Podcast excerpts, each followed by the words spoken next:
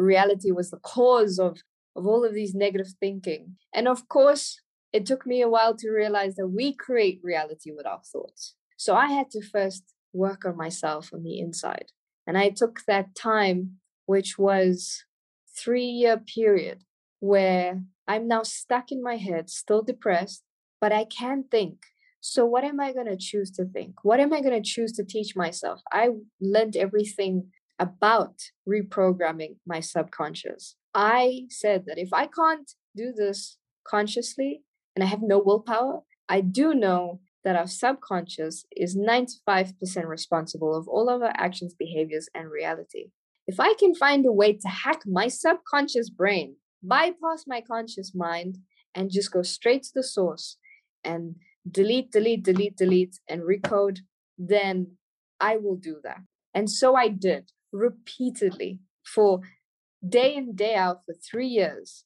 I would tell myself I love myself. I would analyze my thoughts. I would go back to my past and heal my memories and heal that pain. I would let it out.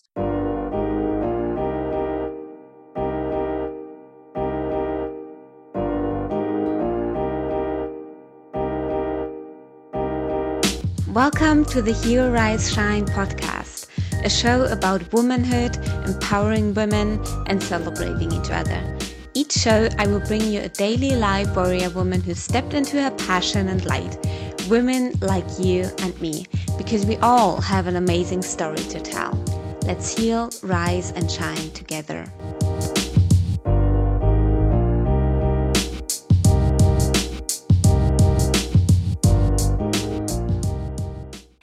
Hello, hello, hello, lovely humans. Welcome back. Oh my God, it's a new season and I'm so excited. I have a lot of amazing guests coming on as I have recorded the first episodes already and I'm super excited to dive into a new season. This season, I hope to focus more on body image and self love and body discovery. And so we're starting off with a bang. It's a bit of a longer episode, but it's a very deep episode and it's a lesson in self love. My guest is Zaf, and he is a trans male still living in a female body, and he is taking us on the journey with him on how he discovered himself. And I met him a couple of months ago in South Africa. I am good friends with his flatmate. That's how I met him. And since I met him, I was like, I need you to come on the podcast because female empowerment is not all about, oh, yeah, women, yeah, yeah, yeah. But it's also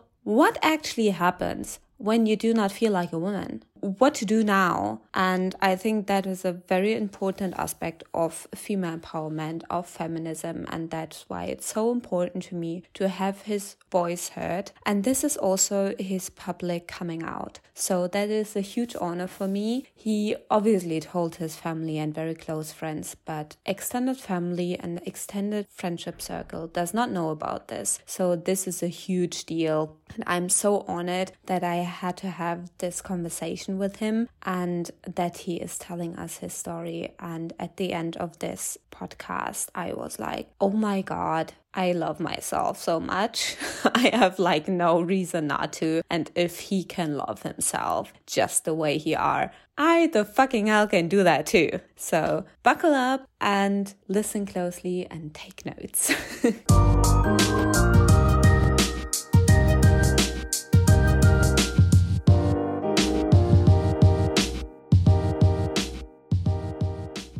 Hello, Zaf. Thank you so much for coming on the podcast today.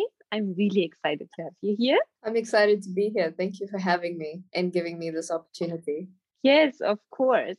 And before we talk about all of the things, I always like to ask my guests two questions. Are you ready? Go for it. I'm ready. And this time, this answer is going to be very surprising to most of my listeners. Zaf, what does it mean to you to be a woman? That's a very good question. Well, firstly, I don't identify as a woman. I am a trans male, but I am still in a female body. So it's different. Being a woman to me has taught me a lot about what women go through. In the 28 years of my life, I believed and identified as a female. It wasn't until a few years ago that I came to realize the the true nature of who I am. Me being authentic and true to myself and really discovering and answering that question of who I am. It means a gift. I think that I was blessed to be able to see into the other side and the workings of a woman, what women go through. And know what it's like to be a woman as a guy gives you unique perspective. And that's what we're also going to talk about in just a bit. But before that, the other question is Are you a feminist and why or why not?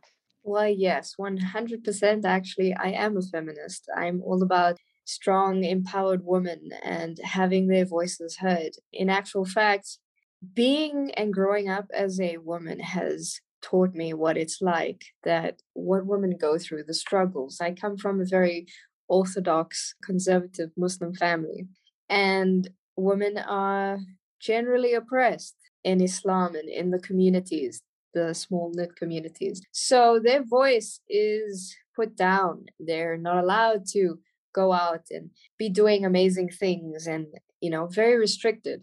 And growing up i went through these restrictions thinking to myself why is it that women can't do it but men can why do they have a better life with more opportunities and they're heard and women are not and they're silenced and that motivated me because i believed as a female back then, I deserve to be heard. This is just not okay. You know, we're both the same. We're just as capable. And being a guy the whole time, of course, just not realizing it, I always compared myself to men. So it was even more so that I felt like a guy. I sort of knew and identified as a guy that that is sort of the life and what I want and what guys are going after. I want that too but I'm not allowed that as a female. You don't have to be a guy to want the same things. You know, there's there's not something that is only available or privy to men or, or women. It can be whatever you want to be. But I think that taught me that women deserve to be heard, deserve to be honored, um, respected, admired. Women are strong. Seeing and and spending my entire life around women that has opened my eyes to exactly how smart and resourceful they are, how resilient they are, mm. and uh, it's it's quite beautiful. In actual fact, I have a high respect and regard for women in general. Thank you so much. and the thing is, why I was asking the first question in the present and not in the past is because you're still living in a woman's body for all the listeners because they cannot see you. Your transition has started like two years ago, I would say, or that's what you told me. Before that, you came out as gay. And you, as you just said, you come from really traditional family, Muslim family. How was it growing up? Yeah, tell, tell us about that, about all of these inner conflicts about about yourself. Yes, growing up, I was the first grandchild as well the uh, role model the the idol of the family smart and my parents believed in educating me you know especially as their daughter because never to rely on a man for everything you know to be independent and have something to basically rely on yourself. So I became and qualified as a chartered accountant. I went down that getting that degree, tertiary education, setting up my my career, and I was the uh, role model of the family. You know, everyone admired me, and I I don't mean to sound conceited or anything, but I was considered a, a very beautiful woman. I still am in the female terms of of what beauty is it was just never easy to find that husband and marry a guy that was my dream growing up was to find prince charming have kids and make my family proud because that is what i grew up believing to be was my be all and end all. But I wanted something more. And I always wanted to venture out, do things that guys would do. And I was restricted constantly because why?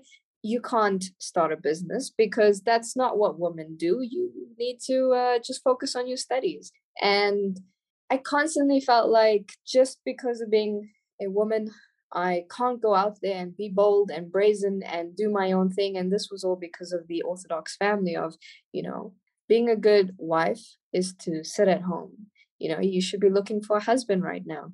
That's what you should be focusing on. When are you going to have kids at some point? And around the age of 20 was when things got really tough for me at that point in time. I'm an only child as well. There was a lot of pressure on me, expectations that my parents had that I desired very much to make them proud. Yet something made me feel like I wasn't good enough as I am. Uh, and I was a tomboy growing up.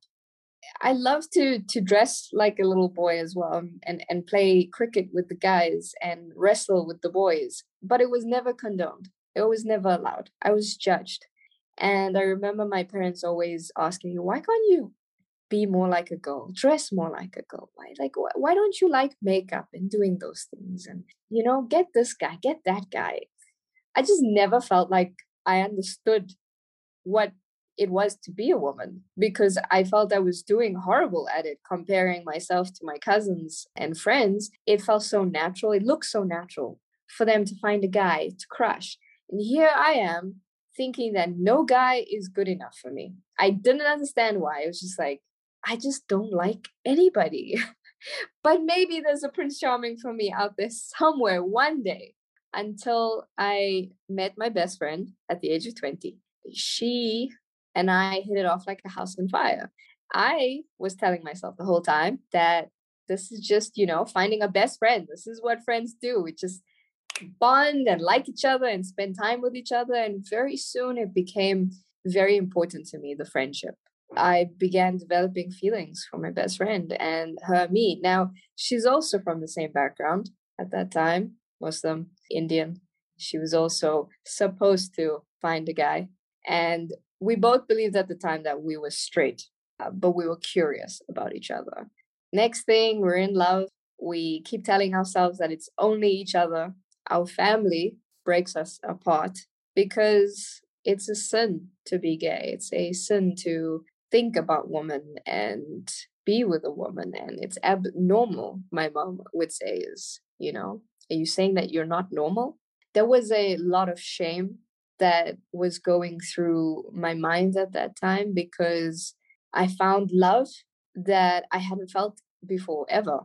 And she was my soulmate to me at that time. Everything I've ever wanted, but I couldn't have it because I fell for the wrong gender and I'm doing the wrong things.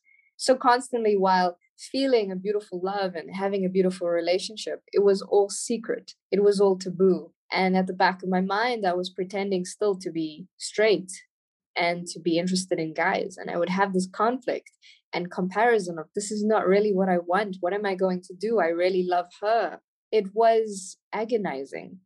And I really made myself feel unworthy as a woman.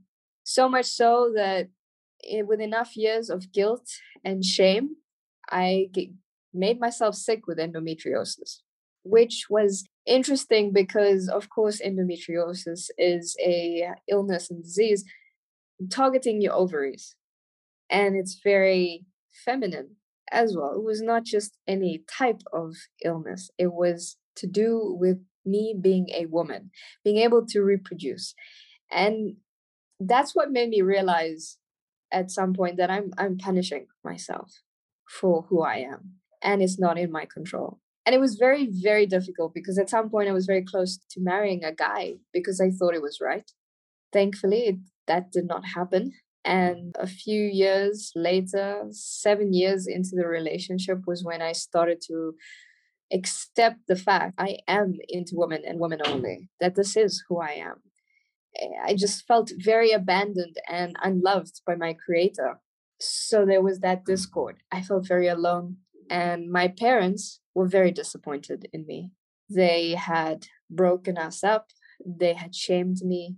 They had tried to keep me locked up at home. They would guilt trip me and send me to Muslim leaders, you know, like priests, similar version, so that I could get fixed and changed because something must be wrong with me for me to be attracted to women. So that was a seven year journey of accepting and, and coming to terms with being gay, at which point life was getting better finally, slowly. I have a question between your meetings with the religious leaders. What did they say? What was discussed there? The standard view in Islam and according to the Quran is that being gay is not your fault and having these thoughts is not your fault. But your choices are yours and you should take responsibility for what you choose and how you choose to act. And that is on you. And that is not allowed. To act on those desires is wrong. It was expected that with time and with marriage, that it would sort of be released, changed, that it would go away, and that I would be very happily married to a man and never look back. But I just with trying with so many guys to make it happen to feel something you reach a point of acceptance where you just know there's not going to be any guy that could possibly make you happy. And is it fair to that man? Absolutely not. So i couldn't i couldn't do what they wanted and i had contemplated just being single for the rest of my life. My parents even told me if i want to have a girlfriend i need to leave the country and they're never going to see me again. They would disown me. The country, not just the house, like the country. Yes, the country. Leave the country. South Africa is huge. yes, but it's not enough. I just need to completely be banished from the family, from everyone, because it's so unacceptable.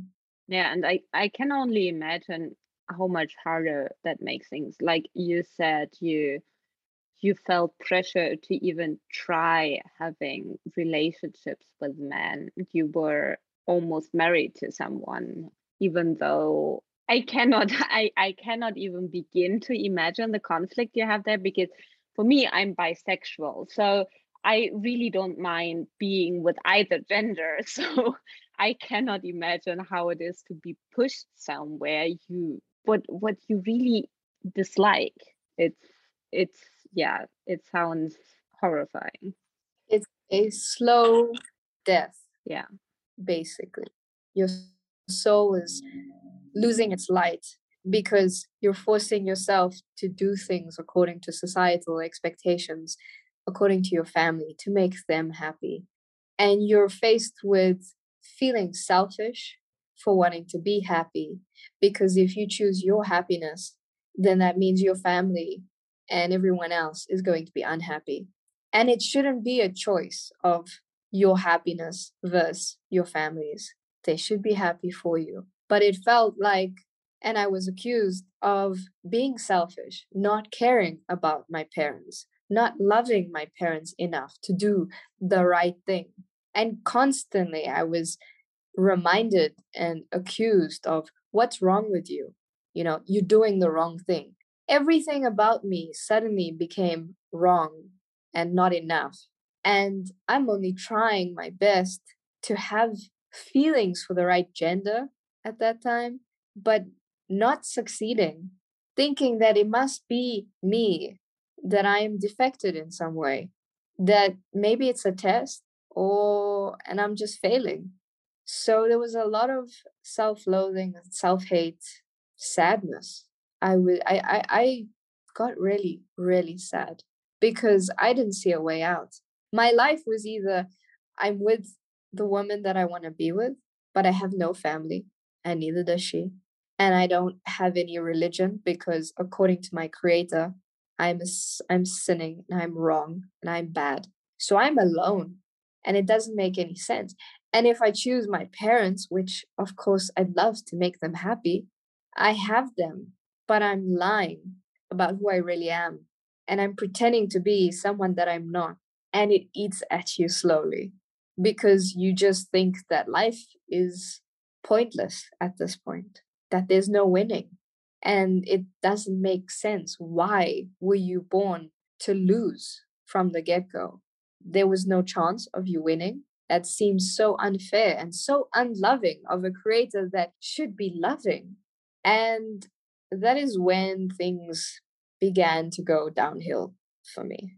I, at that time, my relationship with uh, my best friend had deteriorated because of the family pressures, because of the difficulty with religion.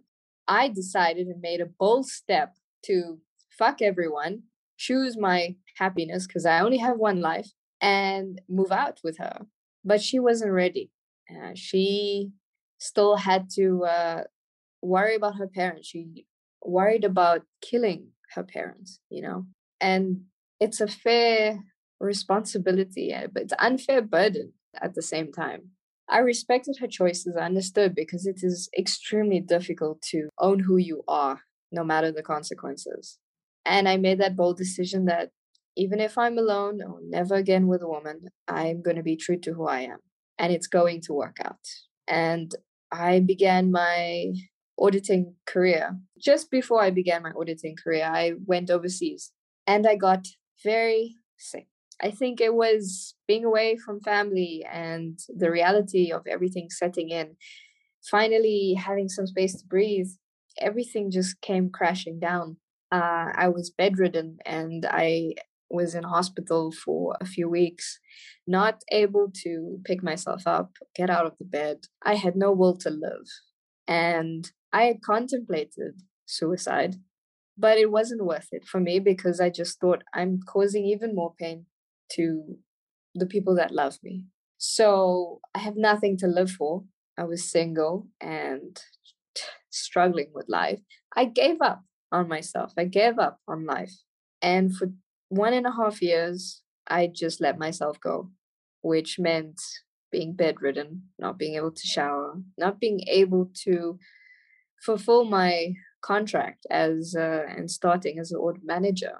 It was one of the darkest times of my life because I was stuck in my head. I couldn't get myself to do anything to work. Growing up, it was all about results and shooting, you know, for the stars. I was an overachiever and I worked very, very hard. And now I'm faced with the fact that I can't even do the most basic, simplest of things.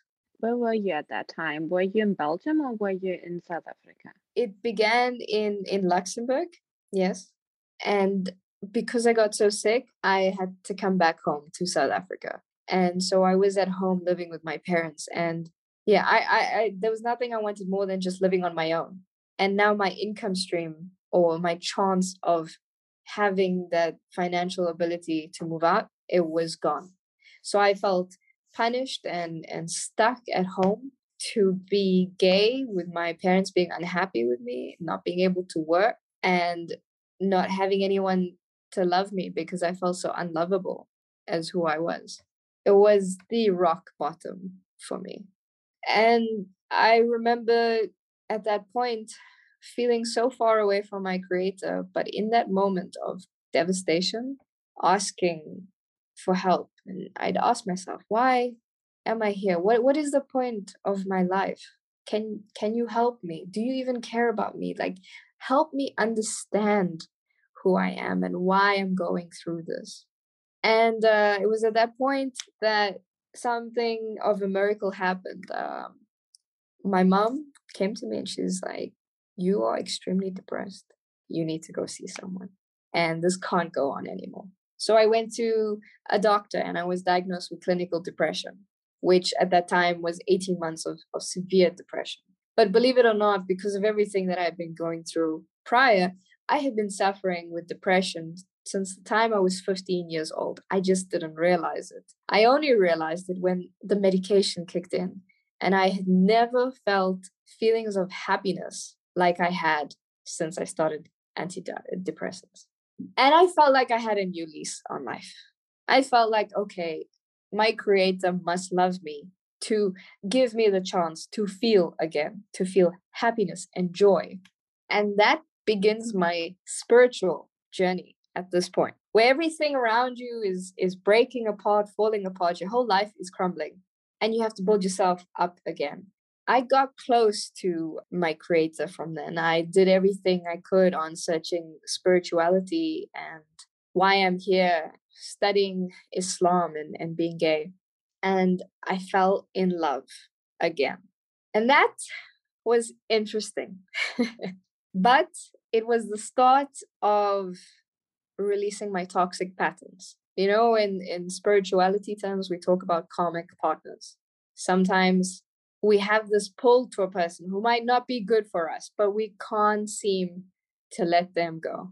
And it causes us so much pain and heartache that we either decide to suffer the pain and do nothing or do something, face our fears, change who we are, learn the lesson, and let them go. But that is also not an easy task. It's probably the harder option. But with having lost everything already, in my opinion, I had nothing more to lose and I had everything to gain. So I did it. I made a promise to myself that I would do whatever it took to change my life around since I have a, a second chance.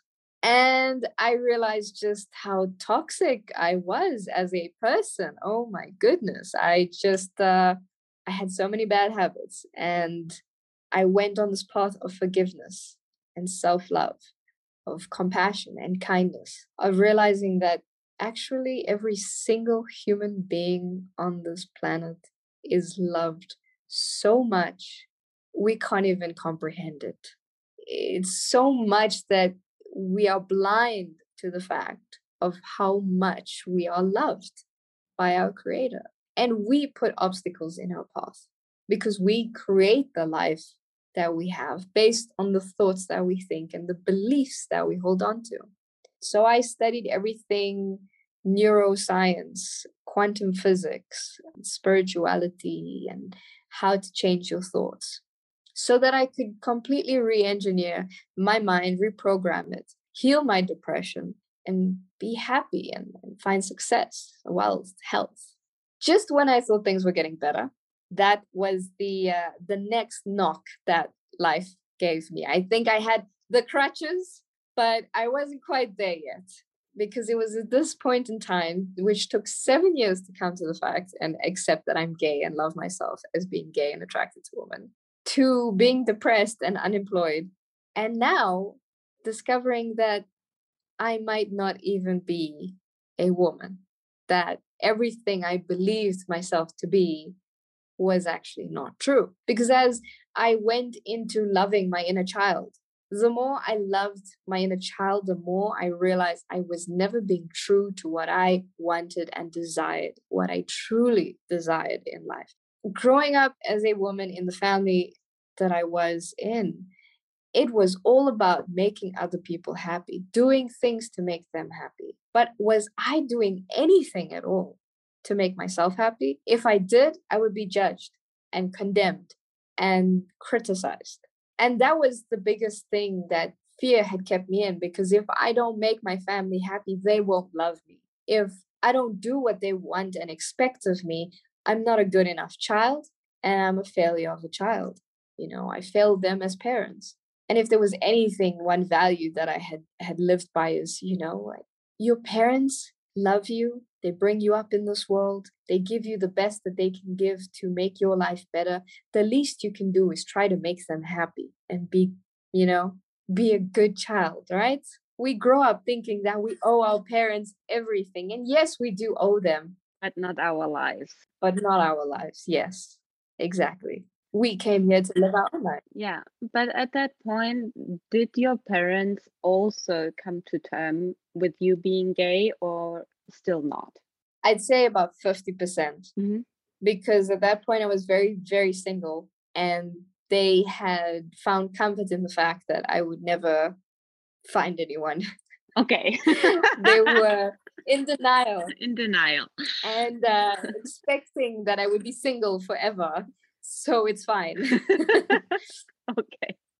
Yeah. and uh, and I always told them I'm going to be with a woman. Like you need to accept this. They couldn't they would just be like, it's fine. They they were happy with the fact that I wasn't dating anyone at the time. So I wasn't doing anything wrong. But I knew that that day would come and all hell would break loose. Yeah. Which it did. I can I I'm still thinking about the situation because I also I had my fair share of burnouts. I had my fair share of having trouble getting out of bed. I'm currently also getting myself together and I'm staying with my father and also last year when I suffered from burnout, I stayed here in Berlin with my father and he at some point got very uh, unhappy with me because I didn't do enough, you know. I was working here on the, on the podcast and I was working for the NGO, but I did not have a job that gave me income at that point. And I was sleeping a lot because I was super tired all the time. I stayed in a lot and he was really worried about me and his form of worrying is Anna, you need to do something, you need to get out of bed. so how was that for you? I mean, you were at home, you just told me that you couldn't get out of bed and your parents were eh, there like how, how did this work? Or how did this does not work? It was a catch 22 it felt very very much a duty as parents to look after their child growing up in islam. But they were struggling to accept and love me for who i am. So it felt unauthentic in the sense that you loving me but you loving me because you have to. And you're here for me because you think you have to and you have a duty but I don't feel loved and I'm going through this alone and my whole world is crashing down. You don't even realize that I'm having my own like contemplation of, of, of life crisis right now, of why I'm even here. And on top of that, I have to worry about disappointing you.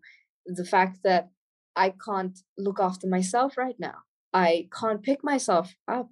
I, I can't get a job because I'm so sick and I'm so miserable and my brain is is just stuck in the cycle of negativity. I had enough awareness to know that I was creating my depression with consistent negative thinking, but it had been going on for 15 years. To change that, to find the energy to control those thoughts now and brain it in and suddenly tell yourself that you're worthy and deserving when your parents don't remind you of that. Your parents don't necessarily believe in you. They are still judging you secretly. You can see it on their faces. You get comments from family who are now disappointed because you just collapsed and you were, you know, the idol grandchild ready to take on the world. It it was awful, to be honest, because I, I just felt very, very alone.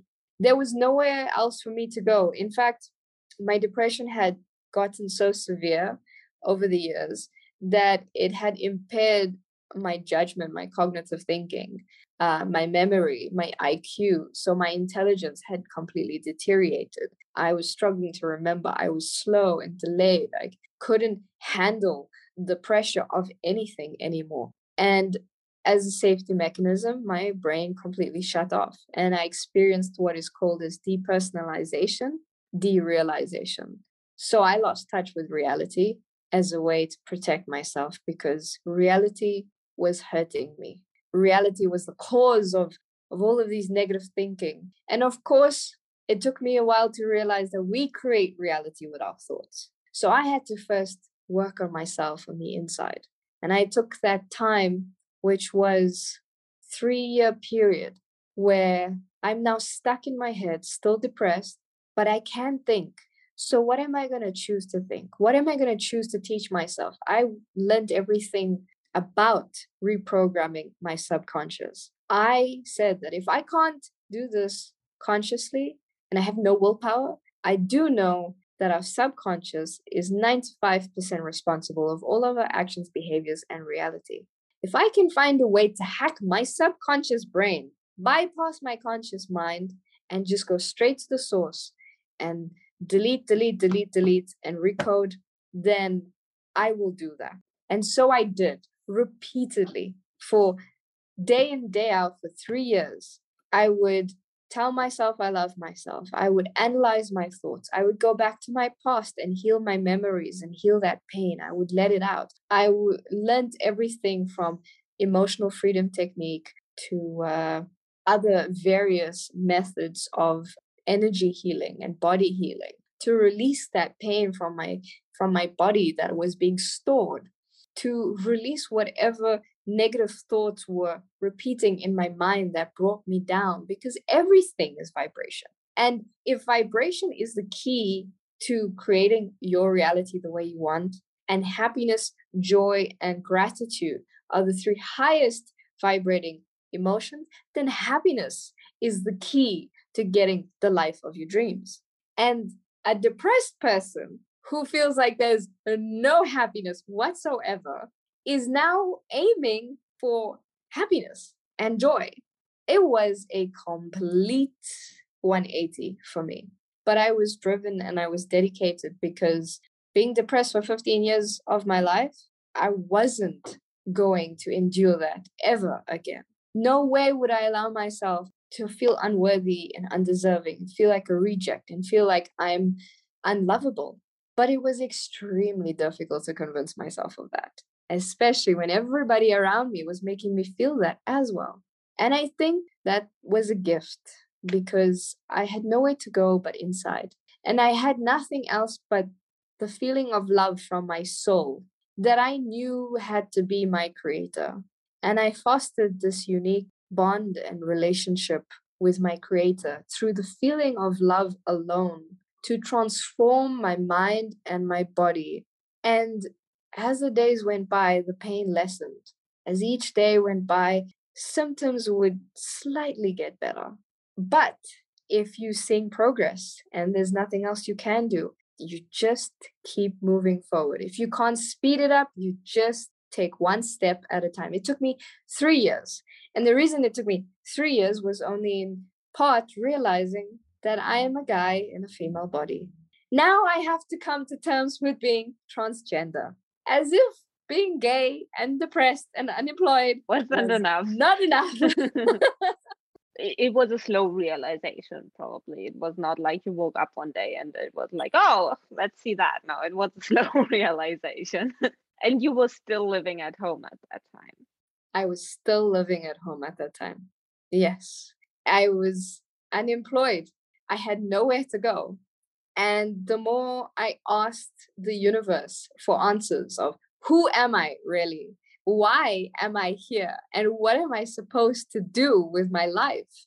I had began receiving intuitive impulses.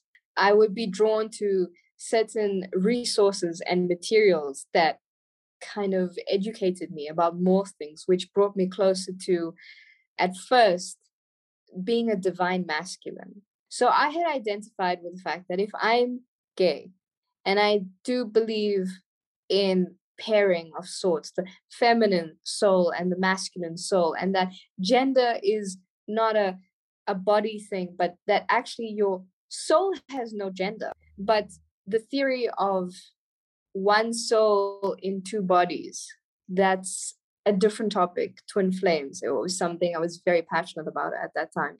Then I believe myself to be either the female feminine, divine feminine, or the divine masculine. And I had to know that which part, if my counterpart is the other half of my soul, who am I? And slowly putting the pieces together, realizing I was never attracted to men, comparing myself to men growing up, feeling like a boy growing up, realizing that my preferences in women were becoming more feminine and I was attracted to more feminine females as I began to love myself and grow closer to myself was the stepping stones of getting me to the conclusion that I was, in fact, the divine masculine, divine masculine soul in a female body. I remember going on a pilgrimage to Saudi Arabia, to Mecca. Wow it was a, a very, very pivotal moment for me because I had to reconcile my creator, uh, my religion, and me. I had fostered enough of a bond with my creator to know that I am loved, that I am perfect and whole as I am.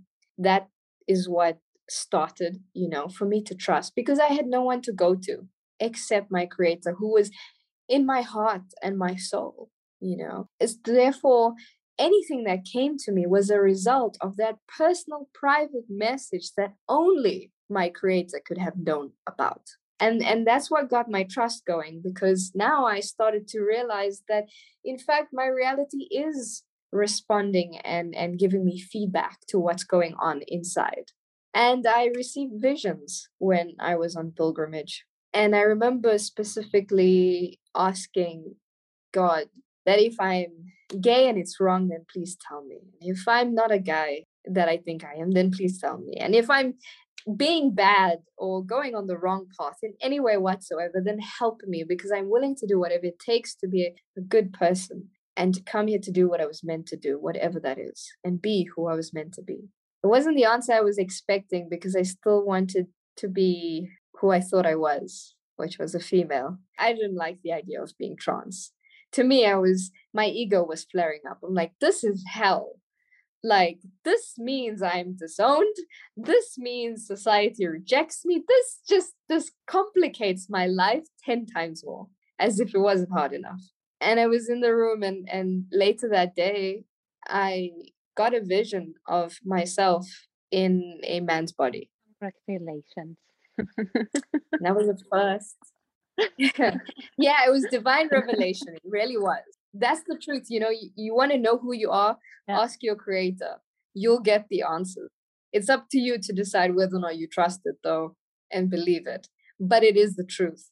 So it took me a whole year from that point in that revelation to even begin to consider embracing that journey because now my path of coming out of depression and my life the way i saw it it was complicated now I had to think about coming out to my parents again and giving them worse news. worse news, you know. Then Sorry that I'm laughing, yeah, but it's the way you know why. It's the way you're saying it. Giving them worse yeah. news. Being gay wasn't enough. Uh, are you trying to get me to kill my parents? I was terrified. And did you speak with someone about that? in that year, in that first year? I was part of a small community, a very spiritual community at that time. They had taught me a lot of things like self love and that you are perfect in the eyes of God, which I strongly, firmly believe in. And that gave me some faith and boldness to go for it 100%. I had the support of the community. I felt brave. I thought that this was going to just magically work out. A month after I came back from pilgrimage, I decided to go gung ho and tell my parents. All hell broke loose. My father kicked me out that same day of the house. I was broke, had nowhere to go, and I was still sick. and my family just rejected me. It was uh, a very dire time, but my friend at that time took me in. I stayed a few months with her. She was generous enough to provide shelter for me for that time being. And uh, a few months later, it was the month of Ramadan, which is an auspicious month in Islam. And uh, my parents felt guilty and called me back home for the sake of being dutiful parents who do the right thing. But it was not easy because things were still very estranged between us and they were not okay with what I told them. They still was in denial. They told me that I don't know who I am, that they know me better than I know myself, right. that it doesn't make any sense, that it must be me confused, that I don't know what I'm talking about, that I'm just depressed and going through a very difficult time. It was very invalidating, but eye opening because it made me realize that I still needed more conviction in myself, more self love, ready to take this path on. Because what people don't understand is before coming out as trans, the person who realizes that they are different, they have got to go through their own mourning of who they thought they were, mourning of their life that they thought they were going to have. Come to accept themselves when they have their own judgments about it and their own prejudices against themselves. no one just miraculously says, Oh, I'm trans and I just love myself the way that I am. It's okay. If you don't grow up in an environment that is loving, accepting, and welcoming, you're going to condemn who you are before anybody else knows about it. Yeah, and it's it's difficult, like you said. I mean, especially coming out of such a traditional family, you have been going through a whole thing already. I mean, South Africa in itself is a pretty open-minded country from what I experienced as in the cities. On the countryside, I can imagine there are other things going on. But when you experience the cities like Joburg and Cape Town, you may you meet like a diverse group of people there. But the thing you have been going through and then now you struggle with body image which is, which is a huge part I'm, I'm always talking about. And i mean women in itself go, go through a whole thing of body image. And now you discover okay i'm actually just having a female body. So what now? And just like years ago i was struggling to accept and uh, you know accept myself as a woman. You know yeah. i had just begun to accept and love myself as a woman. Now only to realize yeah. that okay i actually got it wrong but it was very important i must say. I had to heal my feminine and, and wounds surrounding women and the ideas of women before i could truly believe and trust that i'm not being trans because i am wounded and i have issues that i have uh, unresolved and i am i avoiding something and running away or am i sabotaging my life by complicating it further there was a lot that i had to work through to be 100% sure because this was life changing this was i have a harder life whether i like it or not it is going to be challenging. And i can either love myself like hell and ride or die and be there and have my own back or do i do what i did before my whole life hide away and pretend to push it away and not be who I am. And because of being kicked out and, and I was in a very uh, vulnerable situation, I went back in the closet.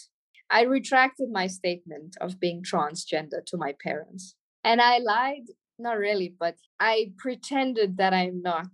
And I made a mistake for a whole year because I wanted it to be false you know I, I i wanted to not be transgender I, I i didn't want that life it meant changing my identity. Completely people know me as a different person. Do i want to change how i look? Do i not? Do i go through surgery? How do i afford that? As well when am i going to afford that? How are people going to treat me?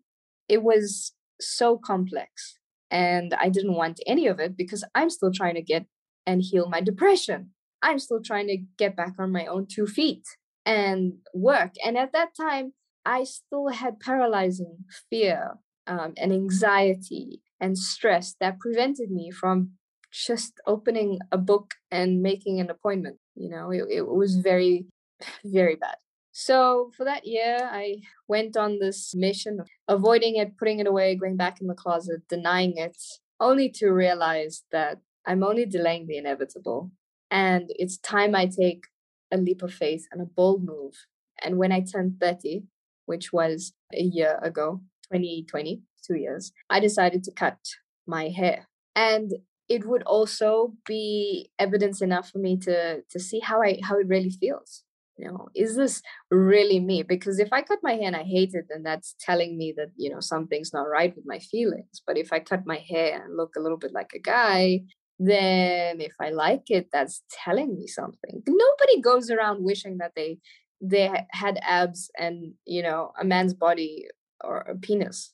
Women don't go around thinking what it would be like to be in a guy's body. That in itself is evidence telling you that something is going on because we don't think like that. A person in the right body that they identify themselves as, they have that thought maybe once, if not ever, and never again. But it kept coming back.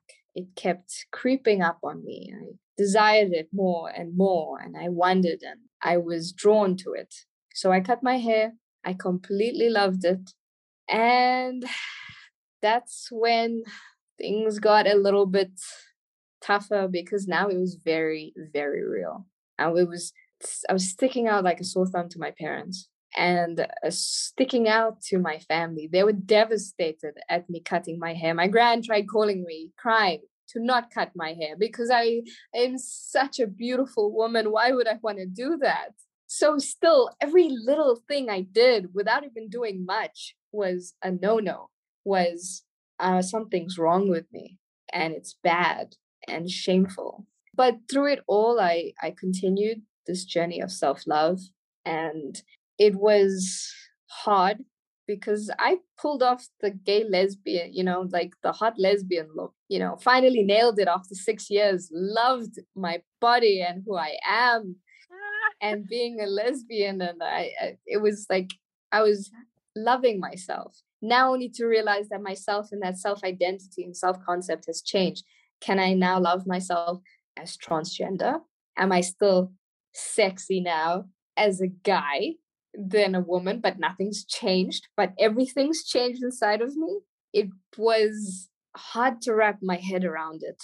And because of going through the depression and then realizing that I'm trans and having derealization, depersonalization, I had cut off everything feminine about me. Now I started to push away those feminine traits. Now I started to feel like that's not me, that was never me. It took me a while to integrate that back into my my mind, body, and soul of that's still me and that's who I am. It's not a pretend, it's not fake. I just didn't realize that I was a guy all along. So that journey took two years of self acceptance. And in the last couple of months, I would say, is when I decided to tell close friends, even got into a relationship, the first ever relationship as a guy. And that is what really helped me boost my confidence and own who I who I am, own my truth. And this interview in itself is a very big moment for me to publicly come out as trans. Something that I've been uh, scared to do because it's new, it's it's different. As much as I've been through what it's like coming out as gay, it's not the same as coming out as transgender. I have similarities, but there's a lot more hate and prejudice even in the LGBTQ community against transgender. And it seems abnormal you know i i was faced with these very thoughts myself that oh trans people are weird. There's something wrong with them. They must have issues. They're damaged. I had these thoughts about myself.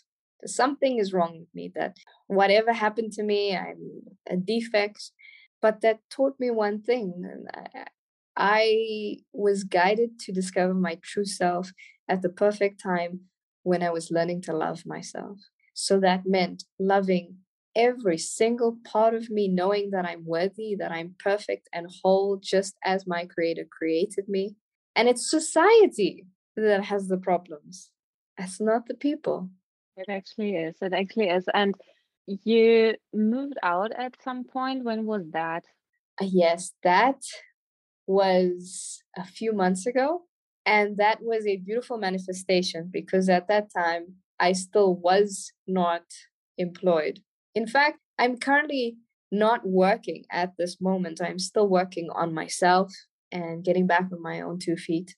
But an opportunity came up. The universe was there for me and changing my beliefs, realizing that I'm worthy and deserving of living my own life. It just was luck, as you know, fate would call it. It was meant to be. It was something affordable, cheap at that time, and it was perfect. It came out of nowhere it was indeed a divine, uh, you know, manifestation and a step towards me loving my life as who I really am, being myself and having the opportunity to even get to know me as a person because my whole life I was withholding that in an attempt to make other people happy around me because that's what they expected of me. But it's been a, a beautiful journey nonetheless.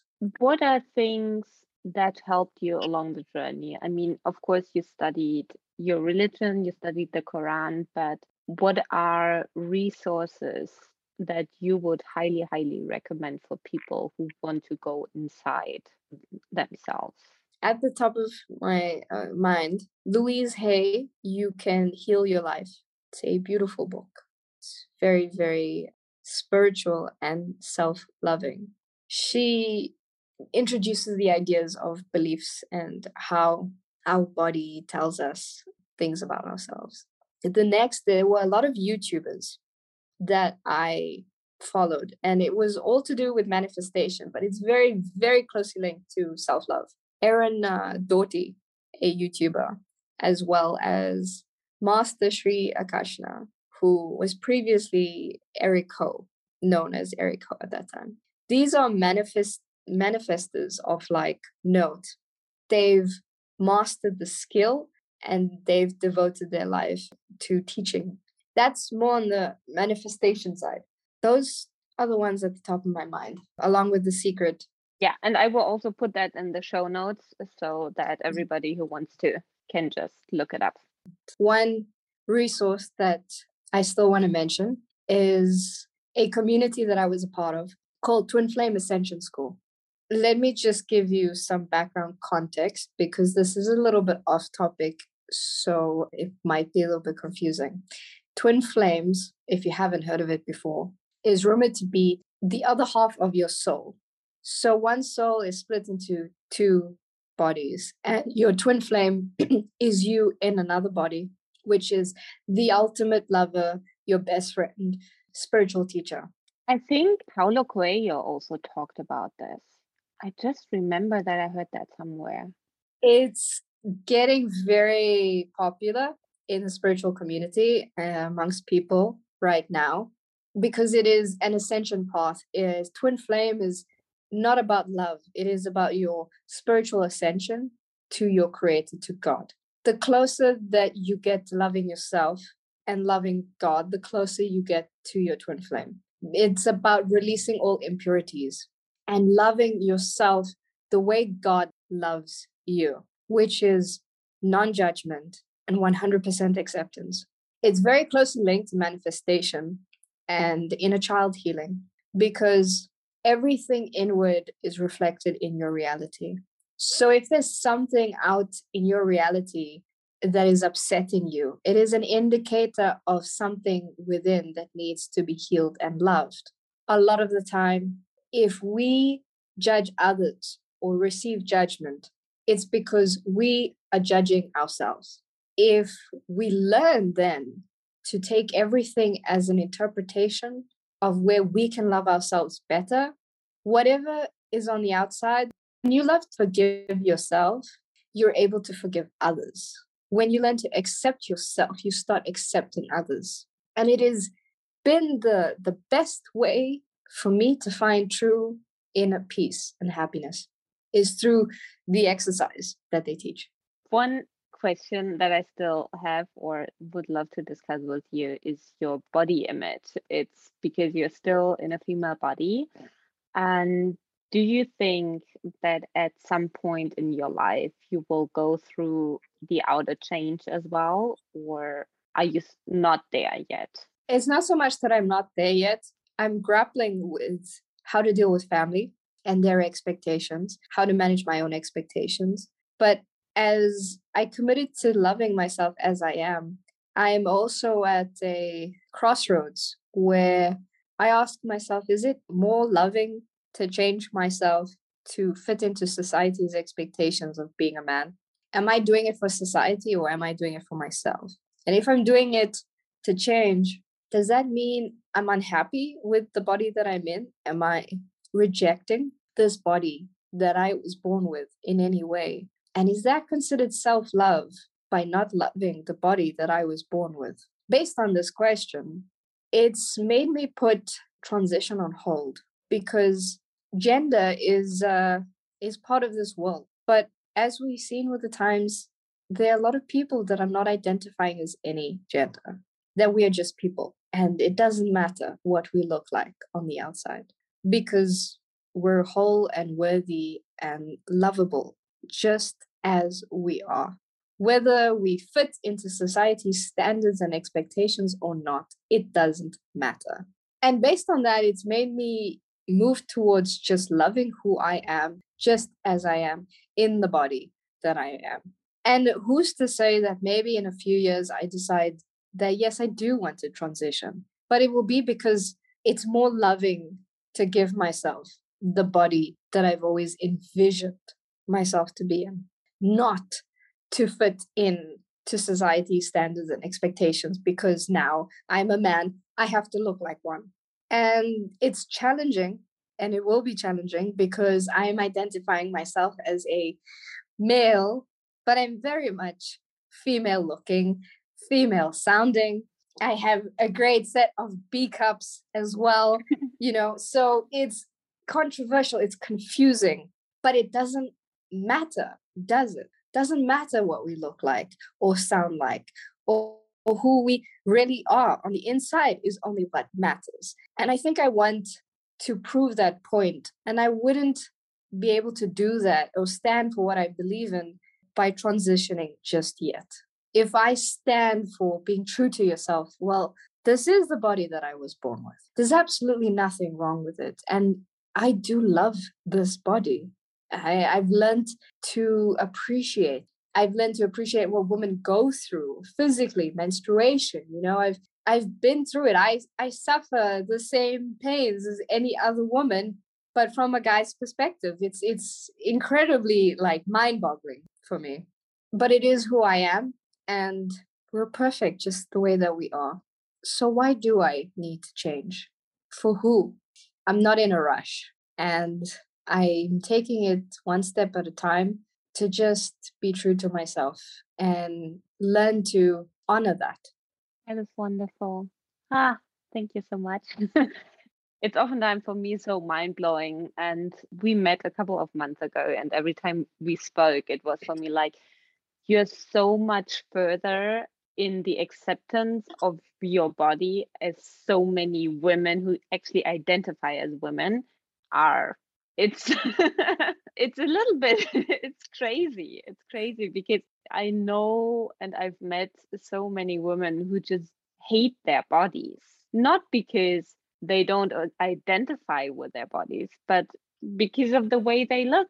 And you who is not in identification with your body you appreciate your body so much it really teaches a lesson to many many women i believe it's possible. Yeah. Yes, yes. we we often don't realize what we have yes. and what we're gifted with. Yeah. And that's why self-love is is so so valuable and so important because the moment we start appreciating how we look for what we look like that inner beauty starts to radiate and it comes out.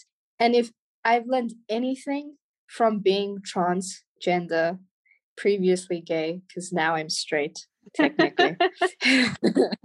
it does not make a difference what the outside looks like because you are who you are. You've always been. That is who you are on the inside. Just because something changes on the outside doesn't make you less than or unworthy. It's all about that inner beauty. Yeah. And that's what needs to shine. Thank you so much. I just want to wrap up this wonderful conversation with two more questions. Yes. Do you have a female role model or even a trans role model? I do have a, a female role model that's related to a trans role model. Eh, not really, but in that department. Ruby Rose is someone that I admire because she's bold. You know, she is lesbian. She came out when she was 12 years old. She's in the media industry. She's very, very famous and very beautiful woman but she is gender fluid. She says that she doesn't identify as a guy. She doesn't always feel like a girl. She's just who she is. And she's had a, a campaign or music video in which she transformed from a beautiful blonde girl to a heavily tattooed man, you know, because she's looking so androgynous, which is currently something I'm being drawn to, is an androgynous look, a mix of male and female. Because the truth is, even internally, we have divine feminine traits and divine masculine traits within us. So, why does the outside have to be particularly one way? And I've been pondering this myself is why am I trying to make myself either or? I can't even say that I'm 100% only a guy. It would be lying. I grew up as a woman for 28 years. There is woman my DNA or my body, in my you know cellular memories of being female i have many female characteristics And it would be a disservice to dishonor that femininity within me, even though I identify as a guy. And I think that's healthy divine masculinity and divine femininity is accepting that there's both parts within you. It's it's not black or white. And while she is gender fluid and doesn't identify as either, and I identify as male, I very much relate to that fluidity and that mix of femininity and masculinity. And why do we have to put labels to it at the end of the day? That is true. We're all unique. That is true. Wonderful. And if you could leave a message to all the women in the world, what would it be? You are lovable and amazing, beautiful, and so valuable, significant. You just don't see it yet. It's not that it's not there, it's right there in front of your eyes. You just have to open your eyes to see it. But it's more than opening your eyes. Open your heart and allow yourself to love yourself from the inside out. That is my message is to love who you are. Start being your own cheerleader. Start being your own supporter. Start seeing your worth every single day. That is when everyone else will see it too. Oh, wonderful. Thank you so much, Zeph. Thank you so much for coming on the podcast to have your public coming out here. Can I can I say it like that, or is that absolutely ignorant? Yes, public public uh, disclosure. public disclosure. It is a public coming. out, Kind of, kind of, yeah. Well, thank you for having me and giving me the platform to uh, to speak. And I I hope I hope it helps and inspires someone out there. I think it does because, as I said, it's I think it's a huge part of female empowerment of feminism to accept everybody as they are, and I think your story teaches a lot of women also about loving themselves. I think if the story tells anything, self acceptance and self love goes through it all. Yeah, Crucial. it's crucial. And It's what will keep you yes, going. it is what will keep you going. And I'm so happy I've met you. I'm so happy that you shared this with me. Thank you so much for having me, Anna. It was uh, a pleasure to be on the show and to uh, to talk openly with you. Yes. Thank you so much. Bye. Bye.